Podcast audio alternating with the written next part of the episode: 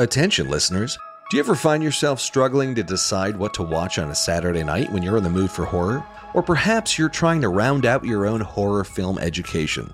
In either case, I'm sure you'll be able to make some great discoveries in my 10 by 10 horror watch list, featuring a breakdown of the 10 favorite horror movies from 10 renowned horror directors.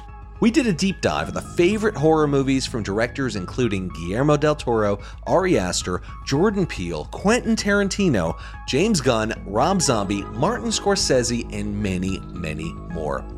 Here you'll find a collection of each director's favorite horror movies, along with quotes about what they appreciated about the films, all in an easy to reference PDF that you can download absolutely free.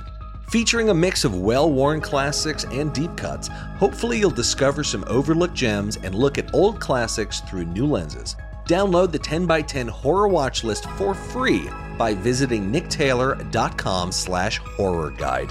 That's nicktaylor.com slash horror guide.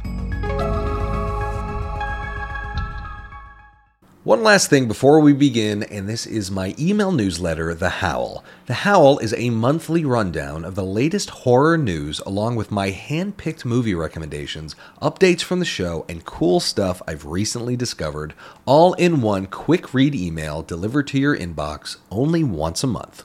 Easy to read, easy to sign up for, and easy to cancel. Join the Howl newsletter by visiting nicktaylor.com slash the howl. That's nicktaylor.com slash the howl.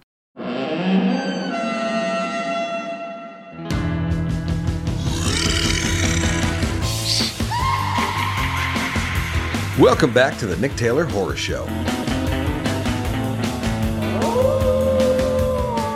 As always, each episode of the Nick Taylor Horror Show explores how today's horror filmmakers are getting their movies made while deconstructing their methods and career strategies into practical insights that you can use on your own horror filmmaking journey. This includes creative processes, funding resources, favorite books and tools, key life lessons, and much, much more.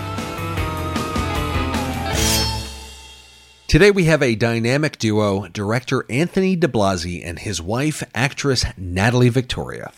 After graduating from Emerson College and moving to Los Angeles, Anthony became a protege of Clive Barker and worked alongside him on films including Midnight Meat Train and 2009's Book of Blood. Anthony then made his directorial debut with the thriller Dread, which was based on a Clive Barker short story. One of Anthony's most acclaimed films was Last Shift, released in 2015 by Magnolia Pictures. His filmography also includes the psychological thriller Extremity from 2018. Now let's talk about Anthony's wife, Natalie Victoria. Beginning her career in theater, Natalie has earned multiple awards and recognition for her acting and writing. Natalie's acted in multiple features, short films, and plays, including the comedy Deadheads and The Last Shift. Natalie is also in Anthony's latest release, Malum, which is actually a remake of Last Shift. The film follows a rookie police officer as she uncovers the eerie connection between her father's death and a vicious cult during her shift at a decommissioned police station. As the lone officer on duty, she finds herself in the midst of a terrifying series of paranormal events while learning the shocking truth about her family's history with the cult. In today's conversation, we get into the importance of building trust with your actors, how to craft horror based on your personal fears, and Anthony's 10 years working with Clive Barker. Here for your listening pleasure are Natalie Victoria and Anthony DiBlasi. So, in terms of subject matter, this dealt with a lot of very intense subject matter like demonic possession and uh, cults, satanic cults. What was the research process like? Well, you know, since Scott and I wrote Last Shift, right, Mhm. so we'll talk about this briefly. Right, this is this is a reimagining of Last Shift that we Right. did in 2014, you know, almost a decade later. So, you know, we did a lot of our homework then. Okay. A lot of because I think that my basic premise for that film, number one, being very contained, was you know the Manson family's scary, but they'd be scarier if they were ghosts. So like that's the starting point, and and then we ended up in the police station. So for this one, it was kind of like, oh, we know what we're doing, we know the parameters. Um, so you know, the world has changed a bit since since last shift. We wanted to deepen the mythology. I think the biggest change was we didn't really want it to be a satanic cult. You know, we we wanted to create our own mythology with the with the cult. We wanted people to hear terms they hadn't heard before.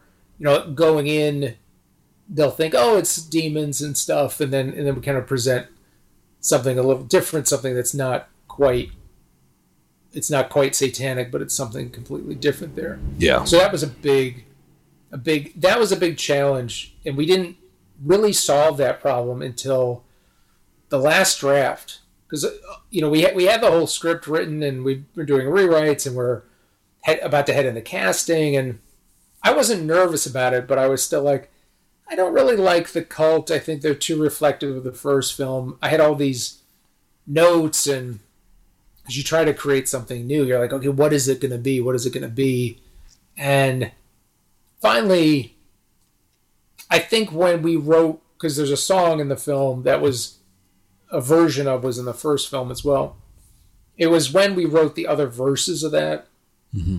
that I'm like, okay, now I kind of see what what they worship, what their point of view is, and then it all fell into place rather quickly once we got to that last stage. It was kind of like these terms, like the low god and the flock, of the low god, and right. Um, the Temple Baron, which is a character that appears in the movie, actually came to me in a dream, and it wasn't. Ooh. It wasn't. It wasn't like, oh, I dreamed of this thing. It was kind of creepier than that because it was. This was a couple of years ago, and I, I something was like talking in my ear, and it said, "We are the Temple Barons. Listen to our plans." And I woke up, and I was like, "What the fuck are the Temple Barons?" And I'm like googling it, and I'm like, "That's nothing that existed," and and I wrote it down and now it made its way into this movie. So if you watch this movie and start having visions of some other demonic world, I can't be held responsible because like he just told me listen to his plans. I'm listening to the plans. Wow, oh just part of the plan. Came to you in a dream. You got to smudge yeah. the shit out of that room. Light some sage. I know. Oh wow! I actually think it was at our last. It was at our last place. So oh, okay, we're good, good, now. We we moved out of that place. Oh, good. That place was super haunted, so we're out now. it's funny because um he he actually had all these sketches too of you know the monster that he just you know sketched out and then kind of handled off to um, Russell FX. The Russells, yeah. And oh, the Russells wow. to just kind of create, you know, from those sketches. And, you know, they did such a great job bringing those original sketches like you know to life but to life, i think yeah. what is so great about it, the monsters too is that yeah i mean it does it feels familiar but not because it almost predates you know um, christianity Biblical, and, mm-hmm. and it, it's um it's something that's much deeper and ancient like an ancient mythology um, which definitely brings something new you know to the fan base and so that was that was cool yeah, it did look familiar, but it I couldn't compare it to any other creatures. So I was just yeah. I was wondering what was the approach to the creature design like? It was all based on the functionality um, of you know in the, in the, first film we had this the, the main villain had this carved pentagram on his face. Mm-hmm. Um, and I we all wanted to keep a version of that going into this movie so what in that first movie it was like it's basically an upside upside down star because he doesn't really have the you can look at his head as the circle but it wasn't really a pentagram um, so I, there was something i wanted to do in this one is like well when that thing is removed and you see it's it's an inverted pentagram with the circle and stuff. And that was kind of the where it started. Like i knew i knew i wanted to do this this shot where it came off the face. And then it was like oh yeah. I mean some people may not even notice it mm-hmm. that what it is until later. But that was the okay that was kind of the starting point for what he was going to look like. Okay. And kind of worked our way backwards backwards from that. Nice and did you look at any biblical demonic designs or images or creatures or anything like that to to kind of get the design details i mean not really because i mean we we wanted to kind of stay away from the biblical stuff. I I had some artwork um, that I pulled. Not a lot of stuff, stuff for like the clothing. What was the clothing going to look like, and stuff for a lot of the other design work in the movie that kind of used artwork to inspire us. Like mm-hmm. here's some here's a basis of what this could be, more abstracty kind of stuff. Yeah. Um, so that could it could never really be translated literally because the artwork was so abstract. So I kind of relied on Russell effects a lot. Like my these sketches were again like okay, this is what I'm seeing in my head from the script, and how do we take this to the next level? So uh, they really upped. I mean, they put all that detail into it and, and kind of upped what it could be. Yeah. Yeah, it was I'll very also terrifying. share this tid- tidbit to like your listeners, you know, because I know most of them are, um, you know, aspiring, you know, horror filmmakers or horror filmmakers, you know, looking to make the next big thing. So, um, Anthony has this huge book. There's actually piles of them. There's not just one where there's just a ridiculous amount of like all these doodlings and sketches of just crazy monsters that you've never seen hmm. in your life, just like stuff out of his head that he did while he was at Emerson College. Oh wow! And I think that that's really interesting, and I think he forgets this stuff, but you know, but I think subconsciously it gets into your head, and then you know years go by, and you know you're you're in the, the system, you know, in Hollywood, you know, and hustling away and trying to get your projects made, and and that creativity comes back mm. you know as you're starting to you know develop the, these new monsters and you know for your next movie and whatnot so i would say to you know all the people listening now it's like you know save those books of your doodles and that creativity and, and during that time period you know because as you kind of get bogged down with you know the creativity balancing the creativity and the business side it becomes harder to kind of tap into that so it's it's good to keep you know those materials to kind of pull from um, and inspire you later. Yeah, that's a great tip.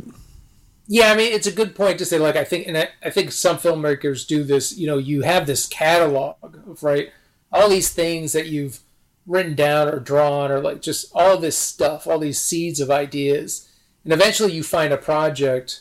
This was one of those projects where I could be like, you know, I had this set piece, I had this scare, I have all these things in my head that I could kind of bring into this movie. I think this movie more than any, I was able to go back to the, like the repository and, and pull up things that had been lingering and like, okay, here's here's like my a lot of best of things that got left behind and like can I put them all into this film? I think because of that haunted house kind of fun house mm. sensibility, there's yeah. there is almost I could throw a lot into it. Yeah. Yeah, I feel like that's a great tip because I feel like your subconscious is always giving you ideas, and you just got to keep writing them down. And it could be ten years before you yeah. use something, you know. Yeah. For sure. So you need a good, like all you listeners, get a good note taking system. Evernote is a good one. Yeah, I use and we that do that for our other writing projects too. It's like a minute, like we think of something, we're like, write that down, write that down. You know. Yeah.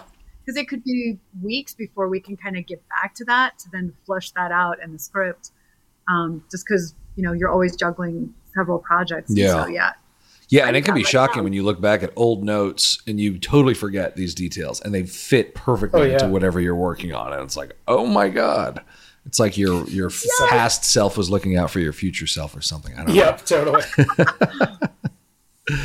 um, uh, just going back to what you said about something coming to you coming to you in a dream, I'm not surprised to hear that because there were moments that were so hellish and bizarre and surreal that I thought – this could only be from somebody's subconscious. You know, this could yeah. only could have come through in a dream. Like I noticed that in certain other movies, like a lot of David Lynch's work, things come to him in dreams. There's stuff that you just like our minds just can't come up with on their own, you know, consciously.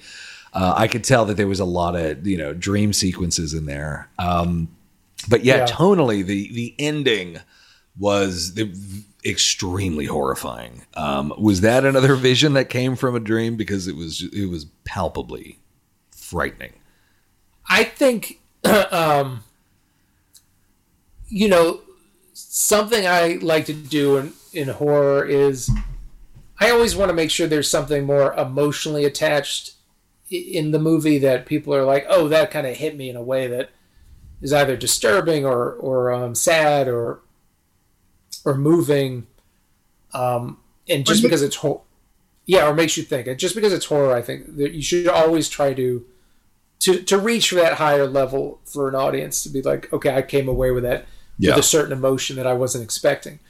Um, so we knew the ending was going to shift uh, tonally a little bit in the sense that it's just, you know, we're kind of with Jess Sula, who plays Jessica Loren in the movie, we're with her and we're in her point of view and we're empathizing with her so much in the film. We get to that ending and it's all on her shoulders. So, as a filmmaker, Jess was also the type of actor that the more I worked to make things feel real for her, the more she could just give in to the to the character and just let herself go with it. Yeah. So I think on a horror movie, especially, you can try to create an environment that is as horrific as possible. Um, and we we have this kind of, I mean, in a way, not not me as a direct, not like in a Kubrick way, but but but but uh, in a Shelley Duvall Kubrick way, but in a way that I almost like you're doing a stage play, right? You're setting an environment, you're turning down the lights, you're keeping the crew out of her eye line, and you're keeping them, you're in darkness yourself, and you're allowing her to live in the moment and to feel scared about things. And in that last sequence, it's on the page, uh, you know, written with all this heckling and, and stuff, but that really didn't come to life until, you know, I started, you know, started to meet the other cast members and pick from the background cast who I thought were really strong and and bringing them all here and saying like okay because I think as a this is an important part where you have to like throw in some ways production out the window because clearly if when people see the movie there's a sequence where there's like you know 50 people screaming and she's screaming everyone's screaming at the same time and and I said, well, this is going to get Jess. She also doesn't know what's coming half the time. You know, I'll talk to the I'll talk to the background. I'll talk to the other cast. I'll, I'll talk to these. I'll, I'll be like, you do this and you do this, and she doesn't know. So she's in the moment, and then it becomes more real and more real, and and she's like, and the, it goes on and on because we're wow. doing long takes, and then she has a real re- reaction to this kind of struggle session that's going on around her.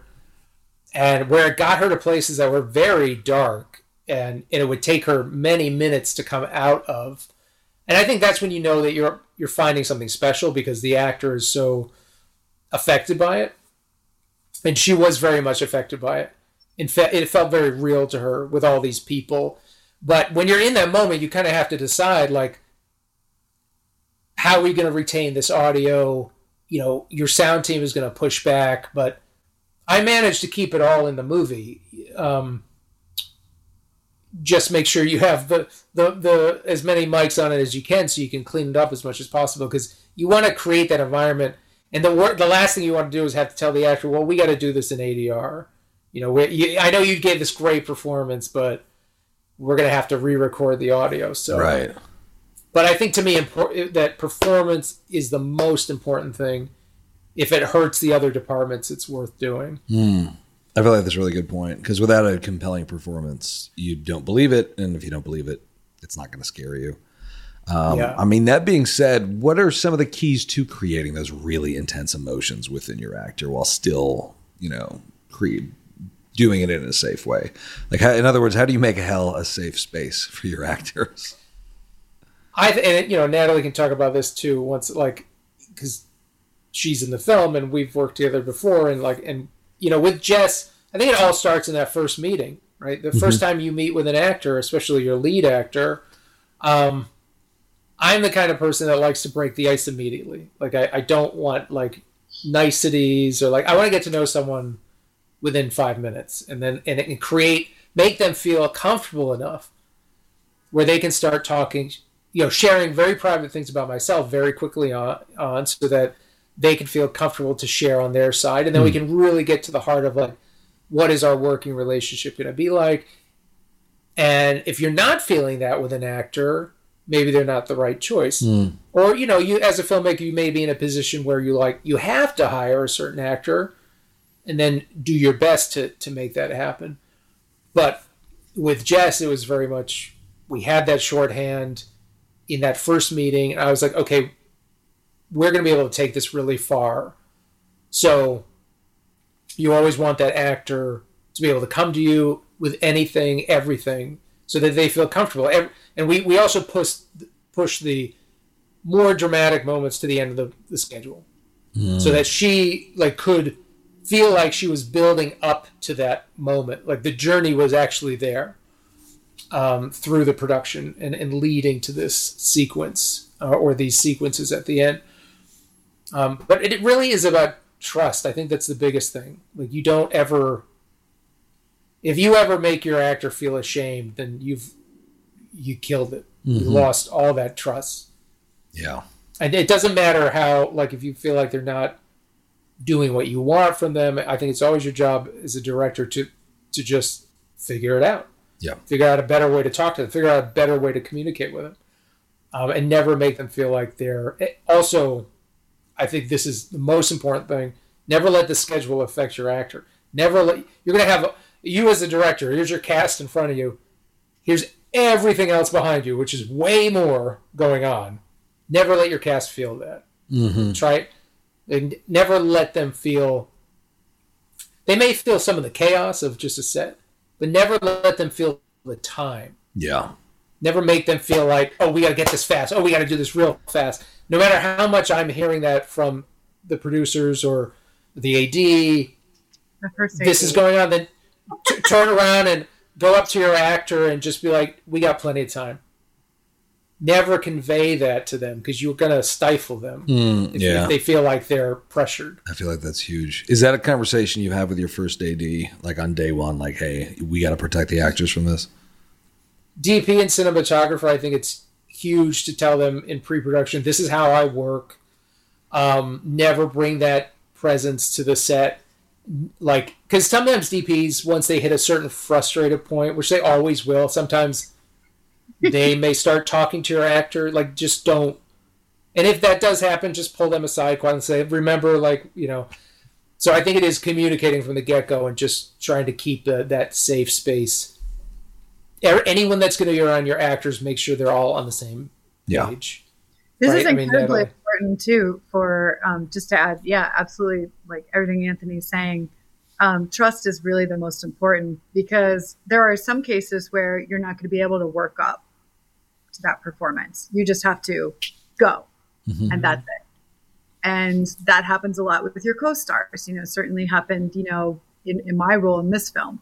And so, without that trust and that shorthand already in place with the director to know that you know all the chaos going on, and then they just kind of you know shut that off, so you can just be there present with them, and you know the actor that you're working with in this case, you know Jess Sula, and it's just you know it's just me and her, me and her, me and her. And the only other person talking in my ear is, is Anthony. Mm-hmm. That really allows you to kind of go to these places faster, more mm precisely, and feel more free in them.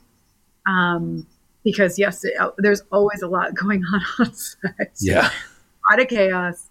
There's a lot of yeah, always. And so you know that ability. If you trust your director, it's much easier to shut that off as an actor mm-hmm. to just kind of like disassociate from it and focus on what's in front of you, which is that performance yeah. and really in the moment. And were you still able to to kind of be in the moment despite basically having a foot in production? I'm sure you were still aware of all the chaos that was happening, you know, given your involvement in the film. Were you still oh, able to, to, to kind of straddle both, you know, actor and also involved in the in the production? Yeah, of course, of course. Um, yeah, I mean, when I'm acting, I I'm the kind of actor that I lose myself.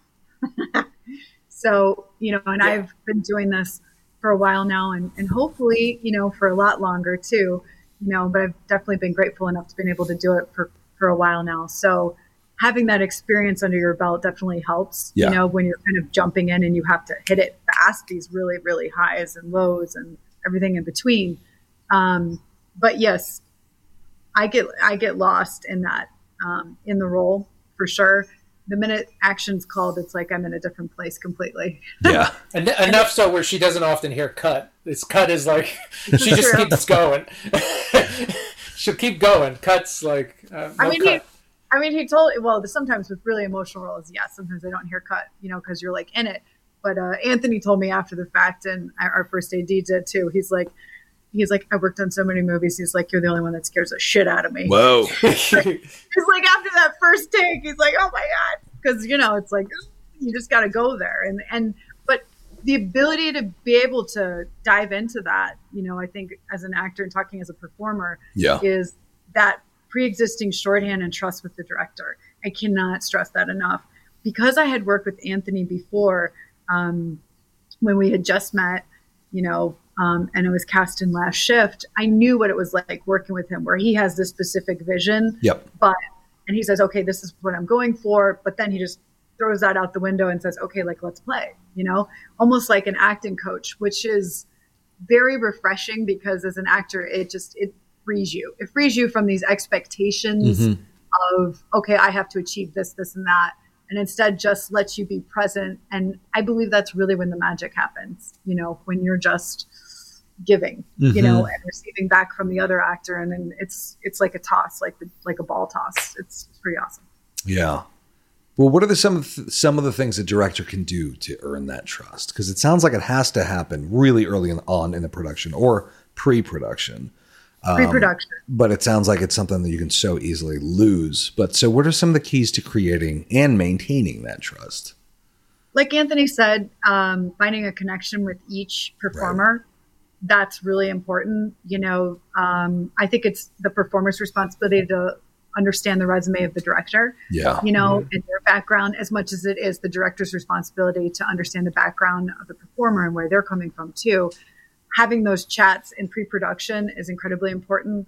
I'm a big believer in rehearsals too. Um, unfortunately, on this film, we did not get to rehearse because it was just the train was moving so fast. Um, so, and COVID, COVID stuff got mm. away, unfortunately. That was, the, that, that, was the biggest blocker was the COVID thing. Yeah. Um, so that was blocking us from Jess and I being able to rehearse. Um, you know, and I know Anthony, you had like some some hurdles with that too. Mm-hmm. So a lot of rehearsals were done kind of, you know, on Zoom or by ourselves. And so we kind of had to take that extra effort. So being able to just have a dialogue constantly with the director, in spite of that, the reassurances that, mm-hmm. hey, this is what we're going to hit and this is how it's going to be on set really helps you as a performer feel confident when you get on set to know, okay, this person has my back. Yeah. Um, and this is this is going to work. Makes sense. That's really, I, I mean, I, it starts early, like the minute yeah. you cast them. yeah. And yeah. I, I, think it is, I think again, it's, it's, it's opening yourself up to them. Like, don't try to pry into a, the easiest way to get someone to talk to you is to just tell them everything about yourself. Mm. Tell the things that you're, tell them the things that you're, find that, that personal story that's going to open them up emotionally and make them open up to you emotionally. It's not it's not like it's not you're not manipulating the right. conversation. You're just being honest and saying like, "Hey, I'm willing to talk about anything. I'm not going to be shy here. Um, this is going to be a good professional relationship, and and I'm never going to make you do anything you don't want to do, and I'm never going to make you feel uncomfortable." Yeah. Um, that's just an, that's really what it comes down to, and if you are in a situation where you don't get along with a cast member, because not not every actor or situ, you know, you may, again, you may be there may be people in your movie that you did not cast that producers may have cast or or the studio may have cast, and um, and maybe you don't get along with them that great. But I think it's still finding that what is the thing that drives them as a, as an actor. How do they work? Figure out how they like to work. I think that's also a, that's a question I ask every new actor I work with. How do you like to work? Yeah. How do you like to be directed? Um, I don't think that's. I don't. I never would be embarrassed by asking it because you know I think some directors want to hold all their cards tight. Maybe be like, oh, I don't want people to know my tricks, or is it like if I is this revealing too much? And I just say like that's always a question I ask an actor. How do you like to be directed? Yeah. What? Tell me a, a good story of a director you've worked, especially seasoned actors, like because there's two kinds of actors. There's there's actors that just want to be told what to do, and there's actors that don't want to be told what to do. You know, mm-hmm. and there you just have to figure out what kind of actor there there is because you may get all like be as direct as possible. Never talk about like I never talk about like feelings or emotions. Like that stuff doesn't help actors. You can't tell an actor how to have a feeling. Yeah Um, you just can't. I mean, that's not how you get. So you have to talk about facts, situation. What is the facts of this scene, and let them kind of find the answer there. But some actors are gonna be like, I don't need all this bullshit. Just tell me what you want. you know, just tell me. You want me to do it slower? Cool, I'm doing. You want? Oh, you want me to say it louder? Awesome. Yeah. Because you know, but they're always going to tell you, "Oh, don't do that." As a director, don't do that. But there are some actors that just, especially the very seasoned actors, they're so far along in their craft. They're like, so I think it's good just to ask them in that first meeting, "How do you like to work? What?" What what does the director say to you that you like, and then you'll know right away what kind of actor they are. Yeah. Also, that builds the trust and respect. Mm-hmm.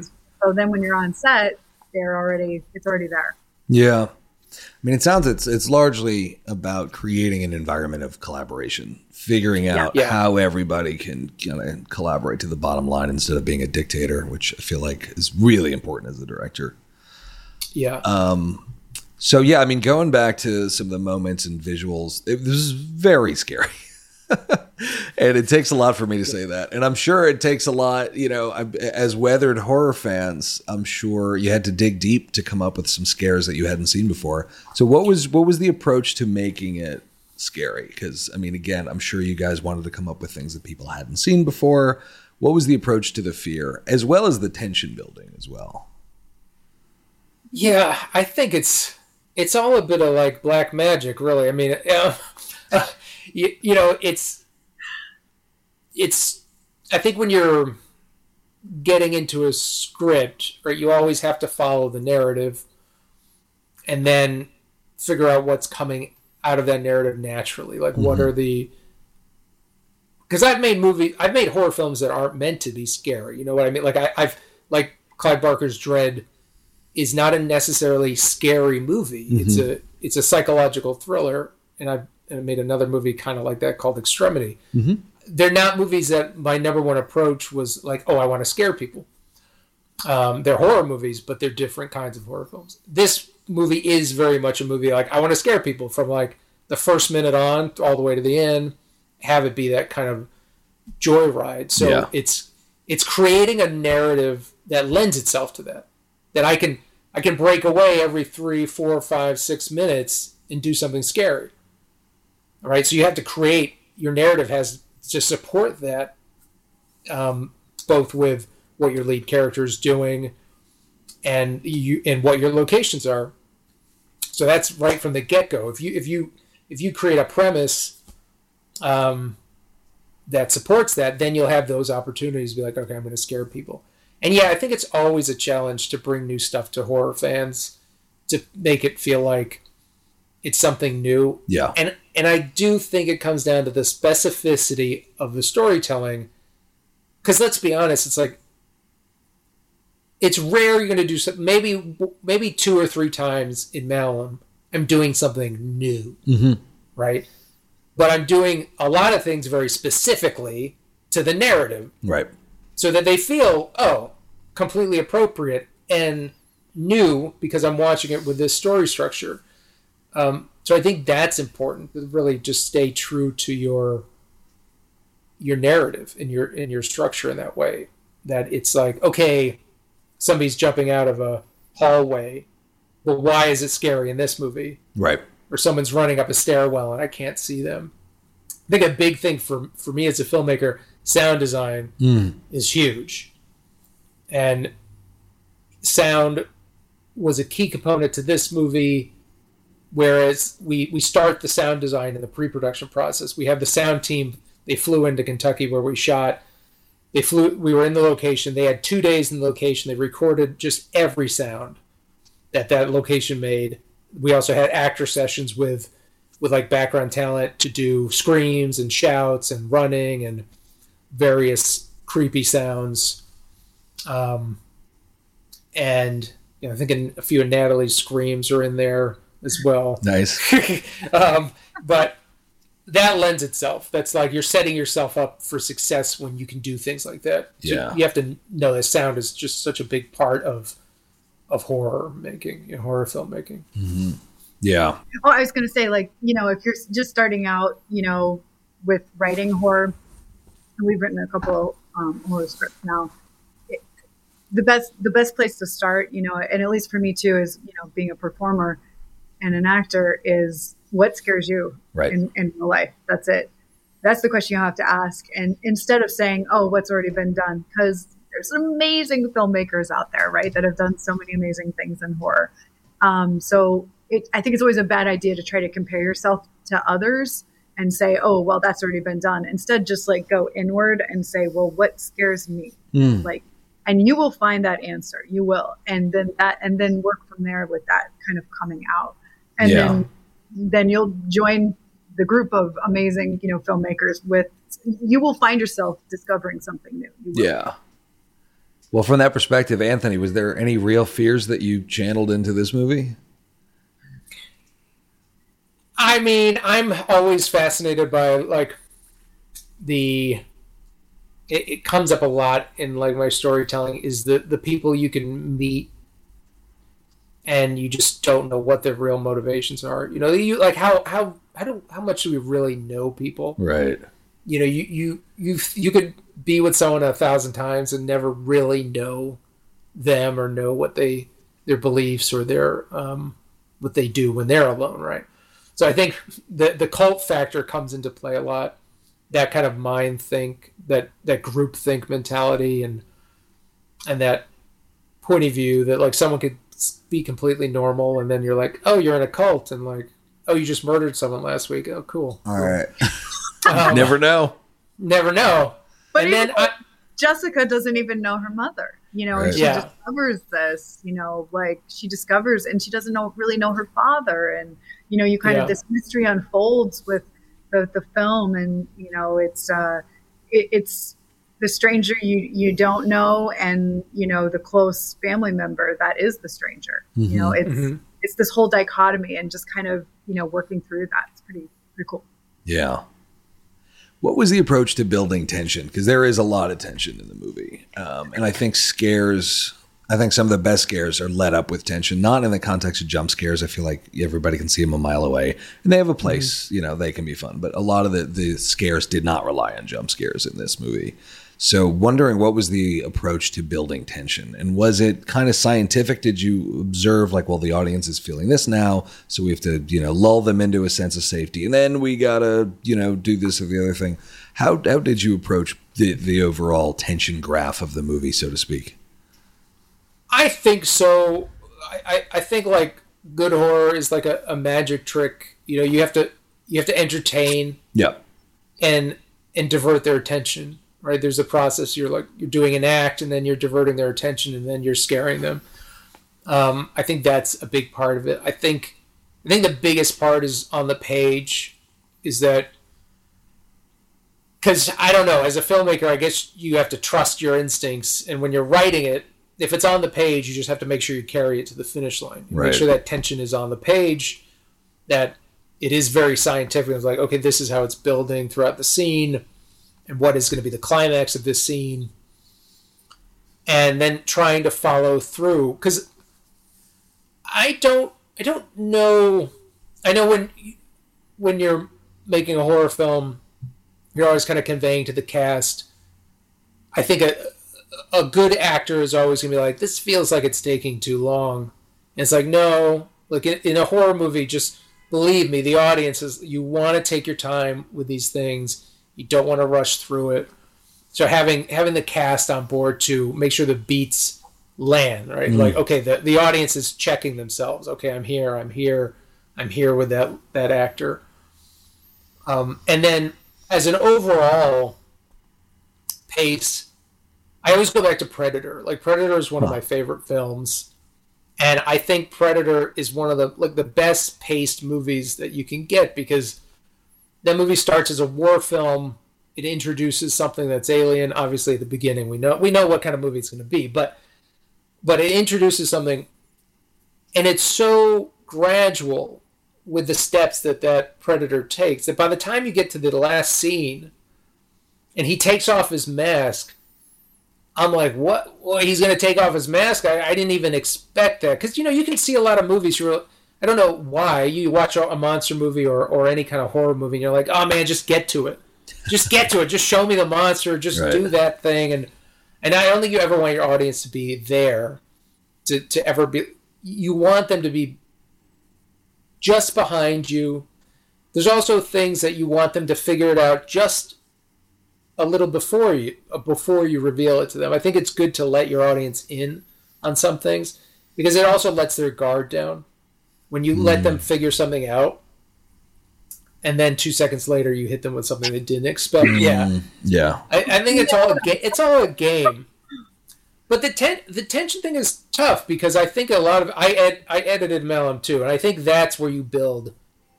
Mm. I think when you're in production, you just got to make sure you're getting is everything you need, right? You just don't turn away until you're like, I got it, I got, I got it, I got enough to to make this work. And then in the edit is where you, I think, you really build, yeah, that tension. Yeah, makes sense.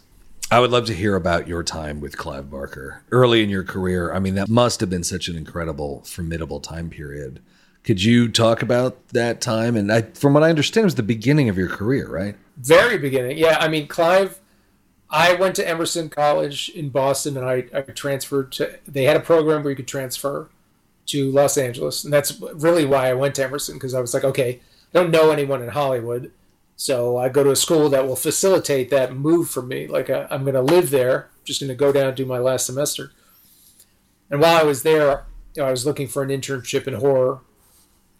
And I reached out to my advisor. I'm like, who do you know that's in horror? Like, is there? And she's like, well, there's Clive's company, there's Wes Craven, there's John Carpenter, and and, and um, the producer that worked with Clive, he had gone to Emerson for a semester, and he then transferred to NYU, but he was from Massachusetts, like myself. So I was like, well, that's a, that's an in, right? That's someone I can talk to, and I hounded him for a while, and he brought me up to the house to meet Clive, which was, of course, like the most important meeting in my life, like to this day. Uh, you know, it's that it's that one meeting that's like, uh, and when I had that meeting, we just got along, got along, had a lot of common interests, and I know that they really they really needed the help at the company because they were doing a lot of things, and I got along with Joe Daly, who was the the producer from Massachusetts, got along with him really well, and I started working there like as an intern. Not very long as an intern. They hired me before I graduated college, and then I was assisting Clive. And when I started working for him, I hadn't read any of his books. It was just I was very familiar with his his films, mm-hmm. his producing and directing, but had not read anything. So he had this great library there with all his books, and I would just, you know, every night just read a new, you know, just read, read, read, and just consumed every book of his. Um, and then I think I was able to kind of create a shorthand with him as well. That I was like, I, I could see how he wrote and see mm-hmm. like what he focused on, and that was such a big learning experience. Um, yeah. Uh, something I said in another interview, like as as a horror writer, it's great to watch movies, but I think those years I spent with Clive consuming his material and see how he was as an author probably made me a much better writer hmm. than any like screenplay book or anything I could read because in a screenplay you don't have to scare I mean you should you should scare your reader but that may not be your priority as a screenwriter. As a novelist if you don't scare your reader they're not going to read your books. Right. Right so like Clive and Stephen King right they had to make sure that what's on the page is scary as hell. So that was my core lessons with him um, watching him watching him write and like going on go on the book tours with him. That was like my earliest stuff, spending a lot of time with Clive on the book tours and things like that. And then really getting thrown into the fire there in terms of producing. Like I was in meetings I just had no business being in with like the heads of the studio and but that because the company was so small it was just I was lucky to yeah. be able to do that. They were like come you know take notes we just need you there and learning from those those meetings. That must have been amazing. Were you there for the time when he was entertaining a mummy project with Mick Garris? I uh, I know the project. Jeez, I'm trying to remember if it was right before I came on or if it was during. I think that was like right before I came on. okay, on. got it, got it. I started there in 2002, and I worked really closely with Clive till about 2012. Oh um, wow! So you were with him for like 10 years. Yeah, yeah, wow. long time. I mean, and Dread I directed in 2008, and that came out in like 2009, I think. Mm-hmm. And then, but we had other projects in development, like a lot of stuff of his all around the studios and based on his novels and things. We yeah. spent a lot of years setting up projects and then trying to get, you know, like Midnight Meat Train we got made and then Book of Blood and yeah, I enjoyed the hell out of Midnight Meat Train with, Bradley Cooper. I feel like not enough people talk about it. I really enjoyed it. I mean, it's a solid movie, and and Kitamura did such a great job with that yeah. movie. It's just crazy. I mean, it has so much good action stuff in it too. Mm-hmm. Yeah, yeah. There's a whole political side of that. Uh, there always is, right? You've heard before, but it was a lot of drama at the time. yeah, that but, actually sounds familiar. I forgot what it was, but yeah, I remember hearing that there was some sort of nightmare that occurred. Yeah, I, I, I interviewed Ryuhei um, a couple years ago. Yeah, I think he got into it. I forgot the Probably details got though. Into it. Yeah. um, was there anything interesting about Clive's or unexpected about Clive's process? I know he outlines, you know, whatever he writes, but beyond that, was there anything fascinating about his his overall process that is is not as well known? Well, yeah, no, you're right. He handwrites everything. Handwrites everything he does. Oh, um, and that is an extensive process. Like he, do, he doesn't ever touch a keyboard. Um, hmm. He just takes his black ink pen and he he also writes in a very unintelligible um, language that you have to decide. You know, you have to learn. You have to learn how to decipher Clive. Yeah. Um, and then, um, and he also is. Uh, he keeps. He siestas. That was a big thing. That's something he introduced in his movies too, because I think he works late. And when he was directing, he would take a he would take a break in the afternoon, just like a you know a siesta break. Huh. Kind of shut shut the production down for that, you know, post lunch, uh, very European thing to do. Yeah. How um, long um, would a siesta last? A it's usually siesta? like two hours. I think it's usually about a two hour break. Interesting. And then you offset the schedule that way. But he would do that during writing, and he was, you know, he didn't leave the house a lot. I mean, when we during those times because he'd just be writing so much and and keeping endless notes and he would he would start so many books at the same time almost like he had like I felt like 20 books in process yeah. going at once and he'd have just drawers of of okay he'd, he'd organize well though because he'd be like okay this is the, great secret show sequel or like things that he still wants to get to um but yeah, I mean, when we when I was there, you know, we would schedule like, okay, we're gonna go out, we're gonna go to the comic book store, we're gonna go to the porn store, you know, we're gonna, we're gonna and that's it. That's it. uh, those two places, and that's it. Uh, and then, um, yeah, I mean, Clive was also uh, a great photographer and painter. I mean, right. if, if you have people who have not, painting was such, he became such a prolific painter, like on his own. Just yeah. started painting in oils. If you haven't looked at his children's books or like the Abarat series, pick those books up and then you go back oh, and look yeah. at Abarat. If you look at Abarat, right, there's like a, a full page painting.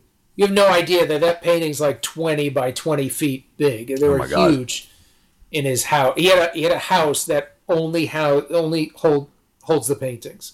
Wow. Like six paintings deep on each wall just a thousands and thousands of paintings in this one house that we would. It was a great selling tool because like we'd bring people up to that house and we'd take generals and and they'd kind of be overwhelmed by it. There's this all these so paintings cool. in this house.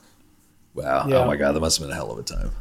It was a great time, yeah, yeah. for sure especially a great way to start your career. yeah, I mean, who better to learn from? And I can now, like, after I found that out, like, I can see the influence in your work a little bit. You know, sure. I can tell yeah, that you're kind of a disciple. It's not, you know, clearly not derivative or anything like that, but I'm like, okay, yeah, I could, I could tell that Clive Barker mentored this guy. yeah, yeah, that's good. That's good. Oh yeah, it's a bit, it's a high compliment. High compliment. Thank you. Um, I know we got to wrap soon, but um, a few just last quick questions. Uh, throughout the course of your career, were there any helpful resources either books, seminars, or anything along those lines that helped you either creatively or career wise? Natalie, you go first. um, save the cat. I mean, I know that's like such. It, there you go. It um, is. it is. It's like a great book. Great, great book. A great first book. Like if you're like struggling to write, um, it just kind of breaks everything down so easily, and you're like, "What? It's really this?" And then you're like, "Oh my gosh, it is." That's the formula, you know. And of course, you can change the rules, you know, and, and bend them. You don't want to necessarily break them, but that gives you like the, the basic gist of the formula. And then from there, you can kind of, you know, mold your own thing. So, mm. uh, from a writing perspective, that's probably the best tool. And then, you know, as an actor and performer, um, it's just, you know, trying to find the right acting coaches. And mm. to be honest, like they're all extremely good, you know, um, in their own way because they bring different experiences. So, I personally feel like the more you study with, the more well rounded you'll be as a performer. Yeah. So I've I've studied with many um, throughout Los Angeles, and each of them brought a very unique um, tool that I was able to add to my toolbox that I could then utilize depending on what film I was cast in and what was mm. being required of me by the director. Um, and so I think as a performer, the more tools you have in your toolbox, you know, from acting coaches and acting classes or doing stage plays. I did a lot of stage plays, you know, when I first started acting. Um, and even your life experiences, the more things that you do as an actor, you know, like, you know, as a performer, like it's great to be obsessed with acting, you know, in the business and whatnot, but make time for friends and family because right. in those moments, you're going to find these experiences that you can pull from later too. So it's a separate set of tools in that regard. Um, and then, you know, for me, definitely as a writer and creator, you know, um, and, and working with Anthony, I'm a huge movie fan, huge. I watch so many movies, old movies, you know, current movies, modern movies, and every single genre. And the more that you watch, I feel like the better storyteller you become um, because you start to appreciate all the nuances and interesting things that other people that have come before you put out there. And, and again, it starts to really get you going. And I think on a subconscious level, you start to go, okay, what really moves me in this yeah. way? And, and then that starts to come out. So, yeah, I think that's a huge part of it is like watching movies, watching as many movies as you can, but also then going back deliberately with a pen and paper and, and dissecting it. Yeah. Cause, cause you, you can't absorb it all. I mean, I think you have to look at it like okay why is this happening here at this point and when what does it lead to mm-hmm. i think um i think being an editor is a, is a great tool for a filmmaker. Mm. I, I, think because a, a, great book on editing is called blink of an eye. Um because to me I, it doesn't matter what you do in pre-production in production that movie comes together in the edit. Yeah. You have to be you have to be hugely involved or, or I, I, I watch every frame of the footage we shoot. I, I will just watch everything. Um, and when I'm editing myself um, that's where the movie comes together. Yeah. And it's like it just becomes a different process at that point. So I think really knowing the craft of editing so you can either communicate with an editor uh, or do it yourself is is hugely important. Yeah. Anthony's right about the editing. Just to interject real quick, is that you know he had encouraged me. He's like, I think you'd be good at it. You know, you should pick this up. I literally just picked up editing. Oh, cool. And I have to say, it is changed you know my viewpoint even more and made it more richer yeah. into storytelling and it's really helping me if, if it sounds crazy as a writer mm, mm-hmm. sure, knowing yeah. that skill set is helping me take the writing to the next level and so absolutely agree. i mean that's such a good tidbit yeah, now they all they all inter interlock. Mm-hmm. Well, it, was a real pleasure meeting you both. Thank you for being here, and congrats on the Thank movie. You. It's getting high praise, very well deserved high praise, and uh, really really enjoyed it. What is next for you guys? We're gonna take a break, but wait, Natalie and I have a, a, thriller shopping around right now called The Step Counter. All right, it's kind of a hand that rocks the cradle type film. Very cool. Um, yeah. And then you know, hopefully we do a sequel to this. I'd like to I'd like to explore this world more. Cool. Um, for sure. Well, I'll be looking out for it. Thanks again, guys. Thank, Thank you. you. All right, all right, all right. Here are some key takeaways from this conversation with Anthony DiBlasi and Natalie Victoria. Number one, make hell a safe space. I've talked with people at length on this show about how horror can be substantially more demanding on actors because it requires some of the most intense emotions. For this reason, horror directors need to take particularly great care of their actors. Anthony mentioned that it's essential for directors to shield their actors from on-set turmoil and chaos, especially schedules and time constraints. By ensuring your actors are cocooned from these pressures, even at the cost of other departments, you're able to provide them with the environment necessary for excellent performances. Number two, an extension of number one, forge an emotional connection with your actors. Anthony also stressed the significance of establishing genuine emotional connections with your actors. It's the director's job to uncover the emotional truth that resonates with the actor for every scene. But rather than rudely prying them for emotionally intimate details of their life, Anthony stated that he would often reveal intimate and vulnerable details about himself and how he related to a scene, which would enable his actors to open up. Art often requires vulnerability. If you want your actors to go to dark places, you have to be willing to go there first. Number three, find out how your actors like to work. Anthony and Natalie underlined the importance of understanding your actor's preferred method of working and direction style. Encourage them to share past directing experiences, both good and bad. Every actor is different, and tuning into their specific needs and methods of working will mold you into a more versatile director. Number three, create a repository. When it came to the creation of Malum, Anthony mentioned that various elements, including dreams, sketches, vague ideas, and concepts, had been incorporated into the film, a lot of which he collected over a long period of time. Fortunately, his habit of consistently jotting down ideas, no matter how underdeveloped they were, provided a wealth of material, or firewood, as David Lynch would say, all of which was at his disposal during the writing process. As a result, Anthony strongly encourages the use of note taking apps as they can be game changers. I personally recommend Evernote or Notion for this. Amassing your thoughts over time can make facing that blank page far less daunting. Anyway, guys, thank you as always for listening. If you enjoyed this episode, why not share it with your friends and family on social media? Don't forget to follow the show on Instagram at I'm Nick Taylor. That's I am Nick Taylor, and on Twitter at the same handle. Thanks again for listening to the Nick Taylor Horror Show.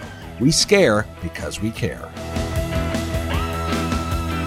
Hey guys, one last thing before you head off, and this is The Howl.